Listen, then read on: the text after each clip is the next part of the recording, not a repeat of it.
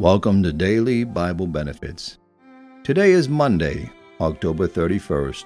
On this day in 1517, legend has it that the priest and scholar Martin Luther approaches the door of the castle church in Wittenberg, Germany, and nails a piece of paper to it containing the 95 revolutionary opinions that would begin the Protestant Reformation. Romans 14:5 one man esteemeth one day above another, another esteemeth every day alike. Let every man be fully persuaded in his own mind. Today on the broadcast, I'll be talking about ungodliness. Psalms 114 The ungodly are not so, but are like the chaff which the wind driveth away. We should refuse to live ungodly.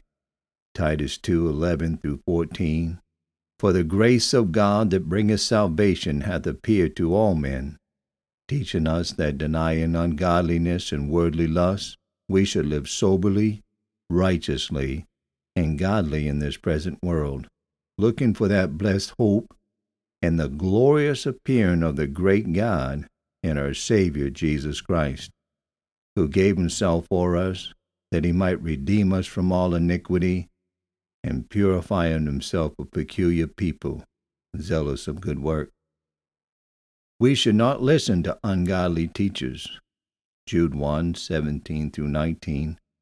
But, beloved, remember ye the words were spoken before of the apostles of the Lord Jesus Christ, how that they told you there should be mockers in the last time, who should walk after their own ungodly lust.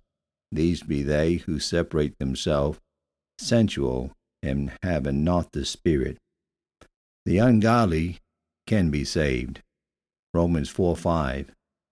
But to him that worketh not, but believeth on him that justifieth the ungodly, his faith is counted for righteousness.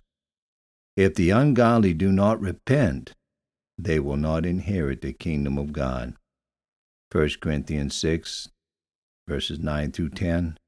Know ye not that the unrighteous shall not inherit the kingdom of God?